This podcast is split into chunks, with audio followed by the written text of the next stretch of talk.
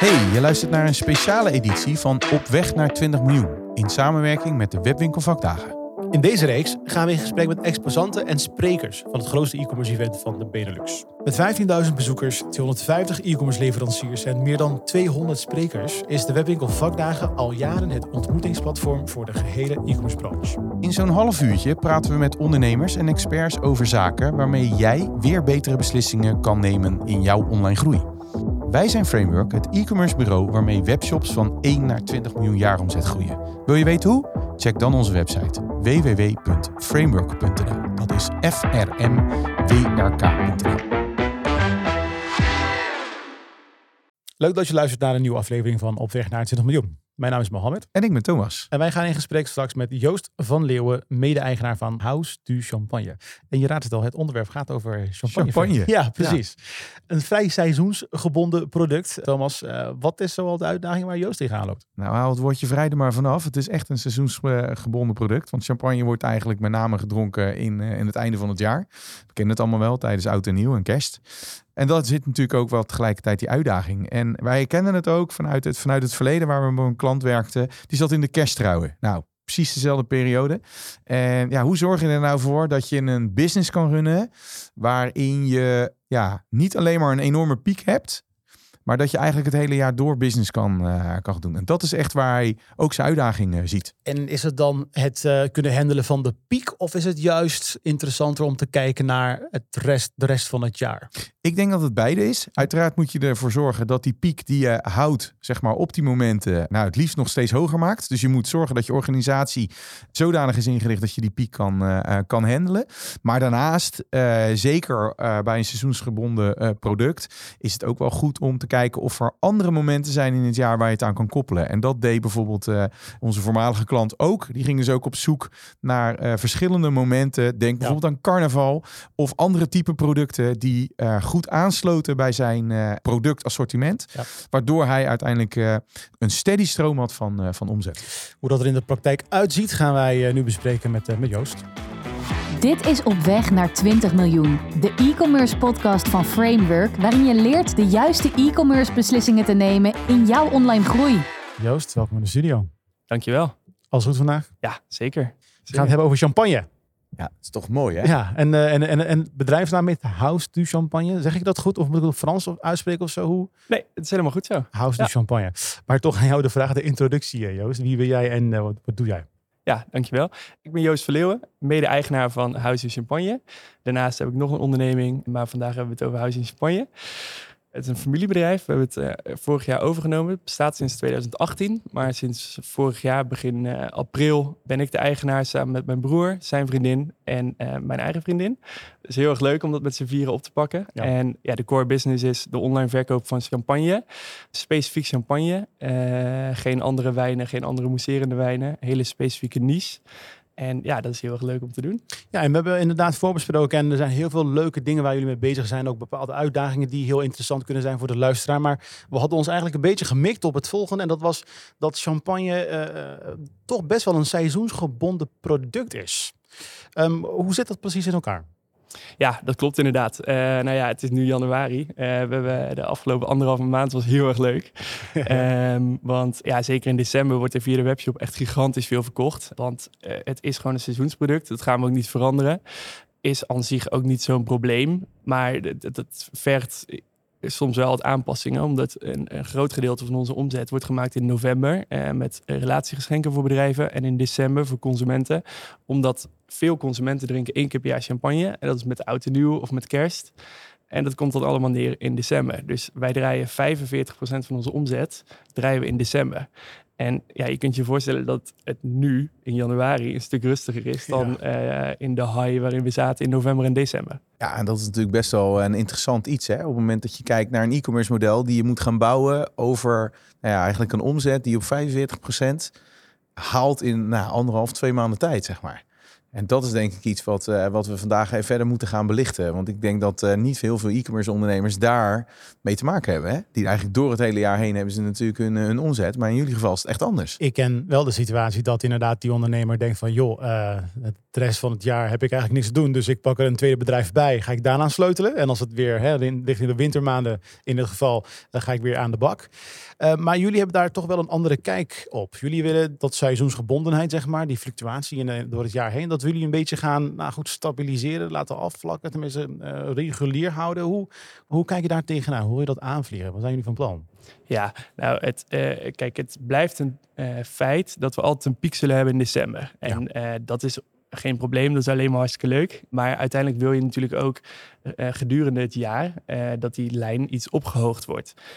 Nou, dat willen we door een aantal dingen uh, gaan we dat proberen dit jaar. Ten eerste gaan we een abonnementsvorm introduceren. Waardoor klanten maandelijks of drie maandelijks één of meerdere champagnes in huis kunnen hebben. Mm. Tegen een vaste prijs. Elke keer weer nieuwe champagnes. En dat zorgt er ook voor dat wij gedurende het jaar wat meer omzet draaien. Uh, maar daarnaast willen we bestaande klanten, maar ook nieuwe klanten stimuleren om wat vaker een moment uit te kiezen om champagne te drinken. Klinkt heel cliché, maar uh, de gedachte die me mensen bij champagne hebben is oud en nieuw. En eigenlijk slaat dat nergens op, want we hebben allemaal wel eens een promotie of een nieuw huis of een verjaardag uh, of wat dan ook. Dus aan die kant zitten we ook. En ja, verder doen we ook offline events. Willen we gaan werken met de horeca en gaan we de stap naar Duitsland maken dit jaar. En, en dat, dat, dat vind ik mooi klinken hè? en ook vrij duidelijk. Mm -hmm. Maar als ik dan de uitwerking daarvan moet bedenken, een abonnementsvorm voor een consument die sowieso eigenlijk maar één keer per jaar zeg maar, champagne bestelt. Hoe vliegen jullie dat dan aan? Want stel dat je die abonnementsvorm of dat abonnement op je webshop uh, neerzet, ja, dan ben je er waarschijnlijk nog niet. Nee, dat denk ik inderdaad ook niet. Wat wij merken is dat onze klanten wel echt de liefhebbers zijn. Uh, hmm. uh, champagne is best wel een duur product. Ja. daar kunnen we niet omheen. En onze klanten zijn wel vaak mensen die bewuste keuzes maken voor een wat duurder product, omdat ze daarvan houden, omdat ze dat leuk vinden, omdat ze dat kunnen waarderen. En uh, juist in die hoek gaan we ook zoeken naar mensen die een abonnementsvorm willen. En uh, nou ja, de voordelen van abonnement zijn bekend, denk ik. Het is een stukje ontzorging van de klant. Voor ons is het een stukje zekerheid qua omzet. Maar als je een liefhebber bent van wijn of van champagne, is het natuurlijk wel heel leuk om elke maand een champagne binnen te krijgen een eh, bijzondere champagne die je nog niet eerder hebt gehad. Uh, met een verhaal erbij. Met tips erbij, waarbij je deze champagne kunt drinken. En juist dan denken wij dat daar wel een markt voor is.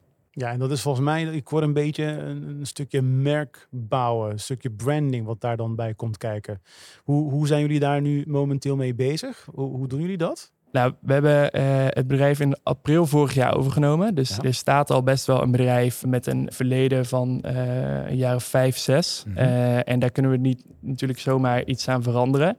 Dus in de basis willen we vooral mensen stimuleren om vaker champagne te drinken. Wat ik net ook al zei. Omdat, nou ja, dat is goed voor onze business. En waarom zou je het niet doen? Maar is dat dan, is dat dan want waar komt dat dan vandaan? Geef jij aan de klandizie die er al is van het bedrijf?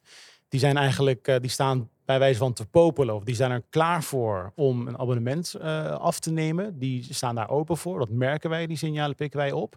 Of is het, de consument is nog helemaal niet aan een abonnement, maar we gaan ze verleiden. We gaan een beetje het gesprek aan. We gaan merk bouwen. We gaan laten zien dat het eigenlijk best wel kan. Dus ik vraag me af hoe je dan zo'n abonnement introduceert bij de consument. Is het nou dat zij er al klaar voor zijn? Of dat jullie nog een beetje dat stukje branding neerzetten, zodat men gaat nadenken over, hey, zou ik niet een abonnement moeten nemen op champagne? Nou ja, de introductie van de abonnementsvorm is altijd spannend. Maar wat we wel zien is dat het met wijnen al heel veel gebeurt. Okay. Uh, dus dat je een, een, een, wijnbox met één of meerdere uh, wijnen thuisgestuurd krijgt. En daarom, dat is voor ons een goede reden om te denken dat het ook uh, kan met champagne. champagne. En daarnaast zien we dat we veel terugkerende klanten hebben. Dus klanten die meerdere keren per jaar een bestelling plaatsen, vaak grotere bestellingen. En daarvan denken wij wel dat het een goede doelgroep is om, uh, ja, om hen een stukje te ontzorgen door die champagne gewoon elke maand al op de deurmat te laten vallen. Ja, want je hebt vallen, waarschijnlijk vallen. ook een soort van twee. Ja, vallen is misschien niet heel handig met een champagnefles. Maar je hebt waarschijnlijk ook een beetje twee groepen. Hè? De groepen die uh, echt het, uh, het, het momentum pakken. Zo een beetje aan het eind van het jaar. Een vieringsmoment. Ja. Die dus misschien dan op dat moment komen. En de mensen die echt het, nou ja, het champagne eh, die daar echt mee bezig zijn en zeggen van Ja. ik wil ook een andere champagne proeven. Weet je, ik denk dat dat ook wel een beetje twee segmenten zijn. Dus ik kan me goed voorstellen Ah, dat ja. met name die groep eh, heel erg interessant zijn voor abonnementsmodellen. En de andere is meer gewoon, nou ja, die komen langs en die hebben een, eh, een momentum waar je dan gaat proberen waarschijnlijk de komende, komende periode zoveel mogelijk van die leuke vieringsmomenten te creëren waar je champagne voor kan gebruiken. Zodat je ook die retainer daarin kan zetten. Ja, dat klopt inderdaad. En wij willen ons ook als merk, eh, waar we het net over hadden, eh, neerzetten om de groep te, te bedienen die eh, echt liefhebber is van Ja, champagne. En eh, die er het een en ander van af weet, die ervoor open staat om nieuwe dingen te proberen. En die kunnen wij heel goed bedienen. Want op het moment dat jij één keer per jaar een fles champagne opentrekt en met oud en nieuw, kun je ook voor een goedkoop alternatief gaan ergens Ja. anders. En ja, wij zitten ook wel echt in het hogere segment qua mousserende wijnen. Ja, En wanneer je dus introduceert, hè, jongens, we kunnen ook eh, op meerdere momenten door het jaar heen eh, de fles erbij pakken, champagne. Is dat dan ook die, dat, diezelfde klantsegment? Of is dat dan een ander klantsegment? Ja, dat is, we verwachten dat dat hetzelfde klantsegment gaat zijn. Maar het zou natuurlijk heel leuk zijn op het moment dat we een grotere doelgroep aan kunnen spreken. eh, dat we meer mensen stimuleren om vaker champagne te drinken. Maar dat is spannend. Maar goed, dit is ook maar een van de manieren hoe we dat willen gaan doen in a- abonnementsvorm. Kijk, eh, de introductie van een abonnement is ook een stukje om die omzet in het jaar te garanderen. Maar eh, daarnaast is het ook een stukje ontzorging van de klanten. ja. Ja, en wat ik ook wel mooi vond is, eh, eh, we hadden het niet alleen maar over eh, aan de voorkant, dus de verkoop. Aan de achterkant zijn jullie ook heel erg bezig met het sleutelen aan het bedrijf. Sterker nog, je gaf volgens mij aan dat jullie juist in de piekseizoen, uh, piekmaanden op eh, vakantie waren. Wat was dat nou? Ja, dat klopt. Eh, nou, eh, eh, er was een moment in december dat we alle vier op vakantie waren. En dat klinkt natuurlijk vrij bizar, omdat het, het was zo'n drukke periode. Nu zijn we allemaal wel bereid, en dat hebben we ook gedaan, om tijdens de vakantie het een en ander op te pakken qua werk. Maar het is gewoon mogelijk. We hebben een goed fulfillment center. de koppeling werkt goed.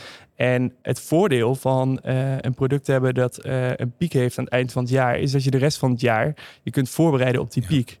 En dat is ook wel spannend, want het moet dan aan het eind van het jaar allemaal goed gaan. Maar op het moment dat alles goed gaat, heb je eigenlijk een hele ontspannen periode. Ja. Omdat je daar tien, tien Eh, maanden naartoe hebt gewerkt. Ja, heel lang heeft kunnen werken. Maar dat Ja. is ook tegelijkertijd een vraag die, eh, die bij mij in me, in me opkomt. Is dat je even eh, eh, abonnement even weggedacht. Eh, dat is er nu nog niet.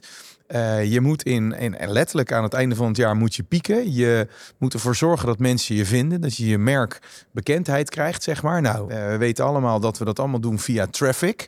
En nou, traffic is er dan eigenlijk vrijwel niet, omdat dat moment er niet is. Dus met, de- met, met andere woorden, de traditionele manier van denken om verkeer te genereren naar een platform en daarvan te leren hoe dat werkt, dat hebben jullie eigenlijk niet. Dus jullie moeten in, in, in mijn ogen in een heel kort tijdsbestek heel veel leren en ook dan vervolgens het jaar erop weer kijken hoe je dat weer gaat toepassen. Hoe, hoe doe je dat? Misschien is het nog heel kort, maar dat je, want het is nu nog niet zo lang dat jullie het doen, maar ik bedoel, hoe, hoe gaan jullie daarmee om? Want nu is het verkeer er eigenlijk helemaal niet. Klopt. Eh, dat is inderdaad heel erg uitdagend op meerdere vlakken. Ehm, want enerzijds heb je, de, heb je inderdaad de zoekvolumes die in eh, december veel hoger zijn dan in de rest van het jaar. Ja. Maar bijvoorbeeld met bedrijf Google Shopping Ads, de kosten per klik in januari zijn een stuk lager dan die in december.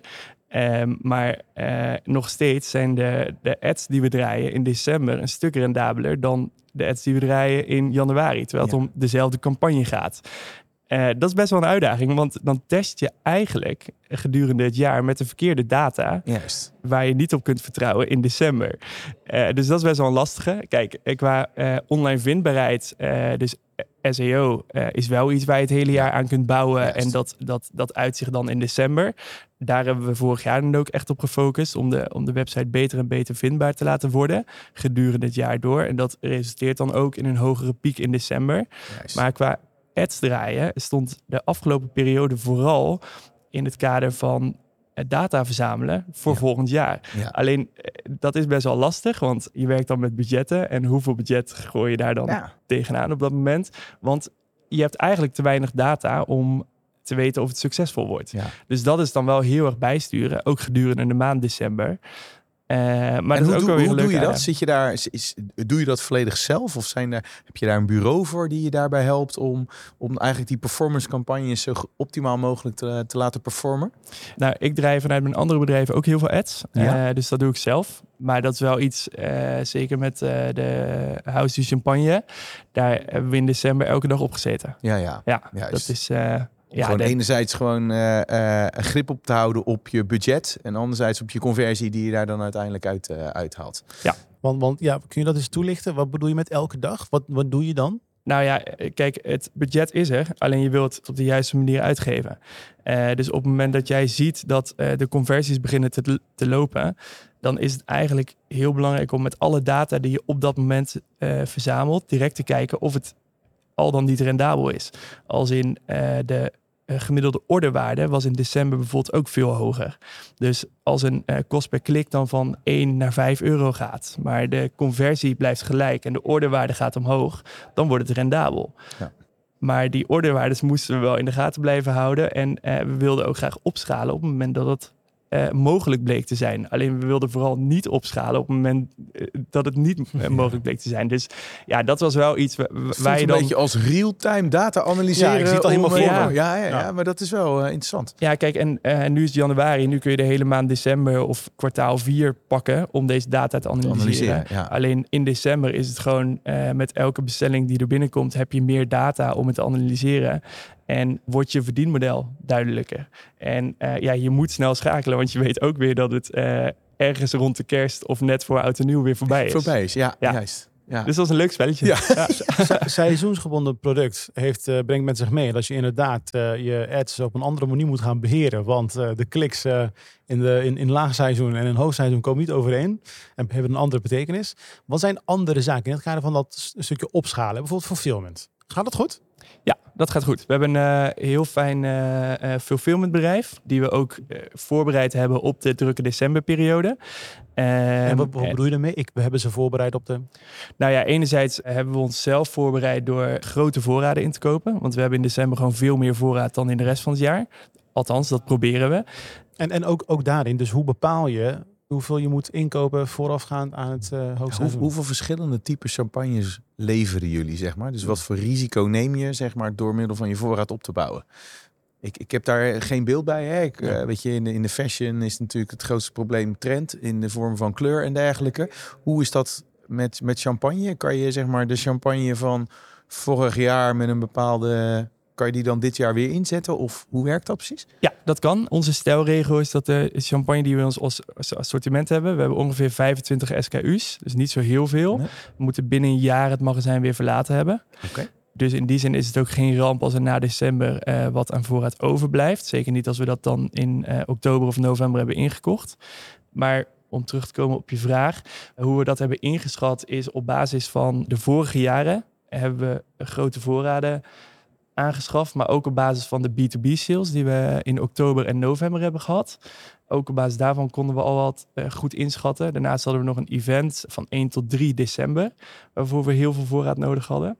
Dus eh, ja, daar kwamen een hoop, eh, hoop rekenmodellen aan te pas. Uiteindelijk zijn er twee producten uitverkocht geraakt waar we best wel blij mee waren. Als in, ik geloof er ook wel in dat als je een webshop hebt, dat het commercieel gezien best wel goed kan zijn als je één of twee producten uitverkocht hebt. Ehm, En, en waarom zeg je dat? Want ik zou zeggen van helemaal niet, want dan mis je geld omdat mensen dat product willen kopen. Even om, hè? Ehm, eh, snap ik dat je dat stelt, maar eh, omdat je te maken hebt met een soort van exclusief product, wat mensen maar één keer per jaar dan drinken, kan het eh, kan potentiële kopers ook een soort van gevoel geven van, oh, ik moet er snel bij zijn, want Ja. iedereen wil dit nu en straks ben ik te laat. Ja, juist. En daarnaast, eh, we waren er ook best wel trots op dat, dat van de 25 producten die we hebben, dat er maar twee eh, uitverkocht waren in december en dat we de rest het volgehouden hebben met de voorraad. Zeker ook omdat het stukje relatiegeschenken heb je het over grote aantallen. Vervolgens een, een evenement waar we stonden. Eh daar gaat er veel doorheen, was ook nieuw voor ons. Eh, en dan krijg je nog die hele, hele kerstperiode waarin het druk wordt. Ja. Dus ook daarvan was het weer een, een, een decembermaand om data te verzamelen. En uh, ja, die we weer kunnen gebruiken voor de komende decemberperiode. En dan hebben we het net over voorraden uh, gehad, zeg maar. Maar we hadden het net over de fulfillment partij. Uh, hoe, hoe, zorg je ervoor dat die fulfillment partij inderdaad die schaal die je dan in één keer gaat creëren, dus in ieder geval die volumes die je gaat creëren, ook bij kan benen? Hoe heb je, wat voor afspraken maak je? Ja, toen we de samenwerking aangingen, uh, want dat is wel leuk om te noemen, vorig jaar uh, liep ik hier met mijn broer tijdens de webwinkelvakdagen op zoek naar een fulfillment center. Ja. Toen zaten we in de periode van de overname en toen waren we hier uh, op zoek naar een fulfillment center. Dus het is wel grappig. ja, en die dat... heb je hier ook gevonden uiteindelijk? Of heb je je, je je kennis opgedaan? En, Ja, zeker veel kennis opgedaan en zeker veel wijzer geworden. Uiteindelijk niet hier gevonden, maar wel ja, wel veel wijzer geworden. Maar dat is ook de vraag die we neer hebben gelegd bij een fulfillment center. Uh, kun je die groei in december aan? Maar uh, de, de reactie die we dan vaak kregen is dat het bij elk fulfillment center is het al druk in december ja. vanwege ja. de feestdagen, vanwege Sinterklaas. Uh, dus die vinden dat dan ook niet zo heel spannend. En op het moment dat je bij een groot fulfillment center zit, ben je maar zo'n klein percentage van alle pakketjes die ze verzenden.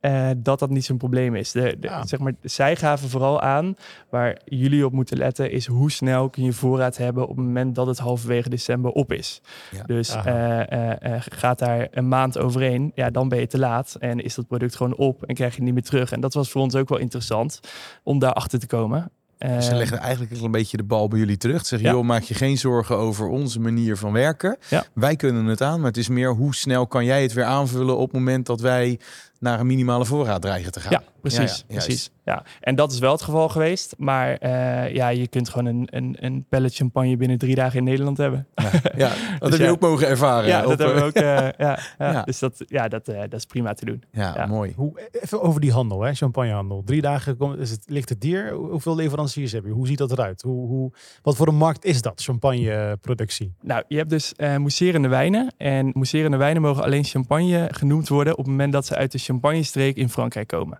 Dat is een streek, uh, heel klein, je rijdt er in twee uur doorheen uh, in het noorden van Frankrijk. En daar hebben wij zeven boeren die zelf druiven telen, uh, zelf de oogst doen en daar zelf champagne van maken. Mm. Het leuke daarvan is dat het allemaal familiebedrijven zijn, vaak derde, vierde, vijfde generatie. Franse. Communicatie gaat gelukkig in het Engels. Dat is heel fijn. Oh, ja. Uh, ja, ja, ja. dat is ook niet altijd gezegd met uh, nee. Franstalige. Nee, zeker nee, niet. Zeker niet. En daar rijden wij zelf een paar keer per jaar naartoe. Hmm. Uh, dat doen we zelf. Is een bewuste keuze. Hoeft niet, want we kunnen het ook gewoon per pallet naar Nederland laten komen. Maar we vinden dat heel leuk om te doen. En we geloven ook echt dat het belangrijk is om aan de relatie te werken met die bedrijven. Ook omdat het weer familiebedrijven zijn. Ze vinden het ook leuk dat wij het met familie doen. En nou, daarnaast zijn er vaak nieuwe producten in het assortiment. En ja, ze waarderen die persoonlijke connectie heel erg. Uh, levert ook wel leuke tafereelen op. Want um, dan ga je daar een paar dagen naartoe inkopen, bouwen aan je relaties, proeven. Het zijn leuke dagen, maar dan rij je bijvoorbeeld terug op uh, uh, een zaterdagochtend naar Nederland. Er staat de douane langs de weg in Frankrijk. um, rij je daar langs, dan rij je met een busje die maximaal geladen is. Dus dat zie je dan ook aan het laadgedeelte, ja. dat redelijk laag op zijn wielen ja, staat. Ja. Uh, ja, en dan zie je die douaneauto achter je aankomen. Word je geleid uh, met zwaailichten en al naar een parkeerplaats... waar dan drie zwaar bewapende gasten uitstappen. Echt dat je het zweet in je handen hebt staan. Oh, jee. Um, ja, en dan gaat de, de, de, de achterklep gaat open. En, uh, ja, het is moeilijk vertellen om te zeggen van dat is eigen consumptie dit. ja, en, en dan spreekt ze opeens geen, woord Engels. Nee, nee, nee. Ja, juist. Ja, juist. Dus ja, dat is wel heel grappig. Maar goed, uiteraard, we hebben ons papierwerk op orde. Dus dan ja. ben je ook binnen een minuut weer weg. Maar dat, is ook wel, dat zijn wel leuke dingen om voor het eerst mee te maken. Maar dat is ook het leuke ja. van ondernemen natuurlijk. Dat je heel veel dingen voor het eerst doet. En uh, vaak niet helemaal voorbereid bent. En dat je daardoor heel snel leert. Maar ja, dat, dat zijn vooral hele leuke trips. Is, is er sprake van, hè, uh, want het, dat klinkt nogal traditioneel, zeg maar, als ja. je dat zo aangeeft, uh, uh, families. En zou je stellen, dit is innovatie binnen een traditionele markt? Zeg maar wat jullie proberen te doen, e-commerce en dan abonnementsvormen. Um, zou je dat stellen? Ja, ik denk het wel. En, ja. en is, gaat dat gemoeid met, met bepaalde uitdagingen ook? Want vaak zie je, hè, en de vernieuwing is niet altijd even makkelijk. Of, of, of in dit geval misschien ook juist wel? Nou, de, de uitdaging van, uh, of een van de uitdagingen om uh, champagne online te verkopen is, is dat het een uh, product is dat je drinkt. dus er zit een smaak aan en die is vrij specifiek. En om die in een eh, e-commerce omgeving duidelijk te omschrijven, is best Ah, wel uitdagend. Ja. Dus daar zit enerzijds een stukje uitdaging. eh, maar anderzijds, we werken met, met relatief kleine champagneboeren van onbekendere merken. We zijn de enige importeur in Nederland van de merken die we verkopen. Maar die producten zijn dan ook wat minder bekend bij het grote publiek. En daardoor zijn ze vaak wat goedkoper, omdat er minder geld bij die bedrijven in marketing gaat. Vaak zelfs helemaal niets. Maar het is aan onze taak om ze dan online, Ja. eh, om consumenten te overtuigen om die producten te kopen als alternatief op de grote merken die we allemaal wel kennen. Maar hoe, hoe, doe je, hoe zorg je ervoor dat je de flesje champagne of de champagne zodanig positioneert dat ze echt als alternatief worden neergezet? Eh, wat daarin het belangrijkste is, is denk ik de extreem goede productbeschrijving. Dus je kunt eh, een, een wijn of een champagne kun je heel goed omschrijven. Eh, er zijn ook internationale regels voor om, een, om een, de smaak in een wijn specifiek te kunnen omschrijven. Dus daar maken we gebruik van. Zo uitgebreid gebreid mogelijk omschrijven van eh, hoeveel suiker er in een fles zit, tot hoe hard de bubbel is, tot eh, dat je tonen van citrus of juist andere fruitsoorten of vanille proeft in een champagne. Eh, Daar steken we heel veel tijd in. Ja. Ook weer omdat de doelgroep dat van ons vraagt. Omdat de liefhebber die weet wat die termen betekenen, Ja. die weet wat het betekent als er 6 gram suiker in een fles champagne zit. En die moet je dan ook bedienen op zijn of haar niveau.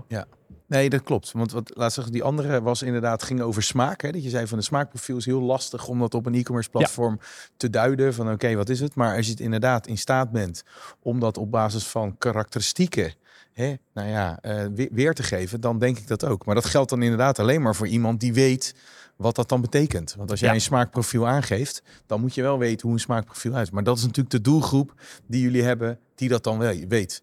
Maar hoe ga je om met dan de, nou ja, de, de, de champagne drinker voor het, voor het moment, zeg maar? Hoe, hoe zorg je daarvoor dat, dat die weet wat voor champagne je dan uiteindelijk eh, biedt? Is, dat is gewoon een stuk lastiger. Eh, ja, dat is natuurlijk lastiger, maar we, we gebruiken eigenlijk twee verschillende omschrijvingen op onze website. Dus enerzijds heb je die hele technische omschrijving eigenlijk met de, de, de, de specificaties en de proefnotities en dat soort zaken. En anderzijds hebben we ook gewoon een omschrijving als eh, je proeft een champagne eh, met een lichte, toegankelijke bubbel met tonen van Ja. citrusfruit, zoals, nou ja, noem geel fruit Ja. op, zeg maar. Dus dan, dan proberen we hem zo, zo herkenbaar mogelijk Ja, te maken. Een beetje champagne drinken voor dummies. ja. Zeg ik dat een beetje Ja, simpel? ik zeg wel, niet oneerbiedig gezegd, maar wel gewoon dat je Nee. daar zelf een beeld bij kan vormen. Als jij niet vaak champagne drinkt, dat je denkt, oké, dit zou het dan ongeveer moeten zijn. Dit is wel mijn smaak. Klopt. En daarnaast hebben we ook tastingpakketten. Ehm. Om nou, verschillende champagnes te introduceren voor een gereduceerde, gereduceerde prijs. Eh, dus dat kan interessant zijn. En daarnaast zijn we ook, eh, je kunt ons eh whatsappen, je kunt ons bellen. Ja. We zitten echt wel aan die kant van informatievoorziening, omdat we dat ook gewoon heel erg leuk vinden. En omdat we denken dat dat ook wel past bij zo'n soort product. Ja. Dus ook als ik jou zo beluister, zeg maar ook oh, hè, WhatsAppen en dergelijke, denk dat je ook heel veel aandacht besteedt aan jullie klantbeleving. Dus met andere Ja. woorden, gewoon als iemand een vraag heeft, wanneer die dan op dat moment eh, de wens heeft om die vraag te stellen, kunnen jullie daar al op reageren? Ja. Ja, Ja. ja dat is mooi. De grens overgaan? Is dat iets wat speelt? Ja, zeker. We willen ehm, eh, naar Duitsland toe. Ja, dat lijkt ons eh, een mooie markt. Eh, enerzijds om de grootte van Duitsland. En daarnaast, ja, je kunt natuurlijk naar meerdere landen tegelijkertijd. Maar Duitsland is wel een mooi land om mee te beginnen. België doen we al eh, het een en ander. Krijgen we regelmatig bestellingen. En ons fulfillment center zit in Maastricht. En dat Aha. is eh, strategisch gezien ook best wel een mooie plek om eh, de stap naar Duitsland te maken. Zij hebben ook veel ervaring met verzendingen in Duitsland. Dus dat maakt het ook wel een stukje makkelijker. Maar ik ga straks ook nog een rondje op de webwinkel vakdagen lopen. Omdat we bijvoorbeeld op zoek zijn naar een internationaal keurmerk. Eh, want er zijn wel veel zaken waar je, waar je rekening mee moet houden op het moment dat je naar Duitsland gaat. Het is niet enkel een, eh, een website vertalen. Nee, nou, laat het zo zeggen. Ik wou, hè, je haalt de woorden uit mijn mond. Nee, helemaal, he- helemaal mee eens. Nee, we hebben we ook podcast over gehad. Eh, in deze serie hebben we er zelfs ook eentje met Clonable en Niels Aarts. die, Oh ja. die eigenlijk zegt het vertalen inderdaad. Maar dat het echt wel meer is dan, dan uiteindelijk vertalen. Maar he- hebben jullie nu ook nog specifieke wet en regelgeving? Want je hebt te maken met alcohol die over de grens moeten. Eh, Heb je daar ook nog mee te maken als je gaat internationaliseren? het is niet zomaar even een, eh, in mijn ogen, hè, zomaar een pakketje versturen. Of is dat eigenlijk wel zo? Heb je daar geen Ehm, aanvullende wetgeving op? Nou ja, kijk, we hebben natuurlijk wel contact met douane. We betalen accijns eh, voor het importeren. En daarnaast zijn de regels in Duitsland wel iets anders. Eh, sowieso wat wel interessant om te noemen is, is dat er vrijwel nooit alcohol op marketplaces wordt verkocht. In eh, Duitsland, heb ik overigens geleerd uit eh, een van jullie podcast, eh, wordt bijna de helft van de online orders wordt via marketplaces Ja, geplaatst. Ja. Maar de- de- op, op Bol of Amazon, daar wordt geen alcohol verkocht. Dus dat maakt het ook wel een stukje lastiger. Maar de, de wet en re- regelgeving gaat, mijn broer, die is zich daaraan in het verdiepen. En ik zit meer aan de kant, daar ligt ook mijn core business aan de kant van het bouwen van de website en eh, Branding, het, vermarkten. Ja. Ja, en wat ik ook wel leuk vind, want ik hoor een beetje dat jullie eigenlijk nogal in de verkennende fase zitten. Even in kaart brengen wat we moeten doen, wat op orde moet zijn, hoe we dat gaan realiseren. Dus ik hoor een eh, aflevering over een jaar, anderhalf misschien, of misschien sneller al. Een, Zeker. een deel Van 2. hoe het vergaan is eh, in, eh, in de internationalisatiestrategie. Zeker. En of Duitsland de beste, de beste stap is geweest. Want dat is, het blijft altijd een hele grote markt. Dat horen we heel vaak. Maar is tegelijkertijd ook een hele uitda- uitdagende markt. Eh, met name op basis van wet en, eh, en regelgeving. En eh, eigenlijk toch een ander type consument. Heb je inzicht in champagneconsumptie van de Duitser? Nee, nog niet. Dat gaan Nee. we ook nog op afkennen. Ja. Kijk, eh, bij, eh, we hebben het in april overgenomen. Toen hebben we een half jaar een soort van geïnvesteerd in. eh, hebben we eigenlijk deze plannen al wel gemaakt, maar nog even in de ijskast gestopt. Een half jaar geïnvesteerd in de aanloop naar de eerste piekperiode. Eh, nou, dat is heel erg goed gegaan, boven verwachting, heel erg tevreden mee. Ja. En nu, en we zijn echt allemaal van het gas geven, gaan we beginnen met een abonnementsvorm. Gaan we naar Duitsland, gaan we Ja, eh, ja, ja. beginnen met de horecatak. eh gaan we proeverijen doen, gaan we meer events doen. En gaan we echt gas geven. En dat zijn allemaal dingen, eh, allemaal grote stappen. Eh, Maar ja, je ziet de glimlach op mijn gezicht. Dat is Ja. alleen maar mooi. En ik vind dat, ik vind dat geweldig. Ja. Staat een trotse ondernemer. Ja, absoluut hoor. Ja, Helemaal absoluut. waar. Ja, Zeker, zeker. zeker. En dat mag je zeker zijn. House du Champagne. Eh, Joost, wij gaan jou bedanken voor jouw komst en jouw tijd. ja, jullie bedankt voor het platform. Heel erg leuk. Zeker. Graag gedaan. Zeker. Dit was Op weg naar 20 miljoen. De podcast die je helpt betere beslissingen te nemen in jouw online groei. Ga voor meer afleveringen naar je favoriete podcast-app. En vergeet je niet te abonneren.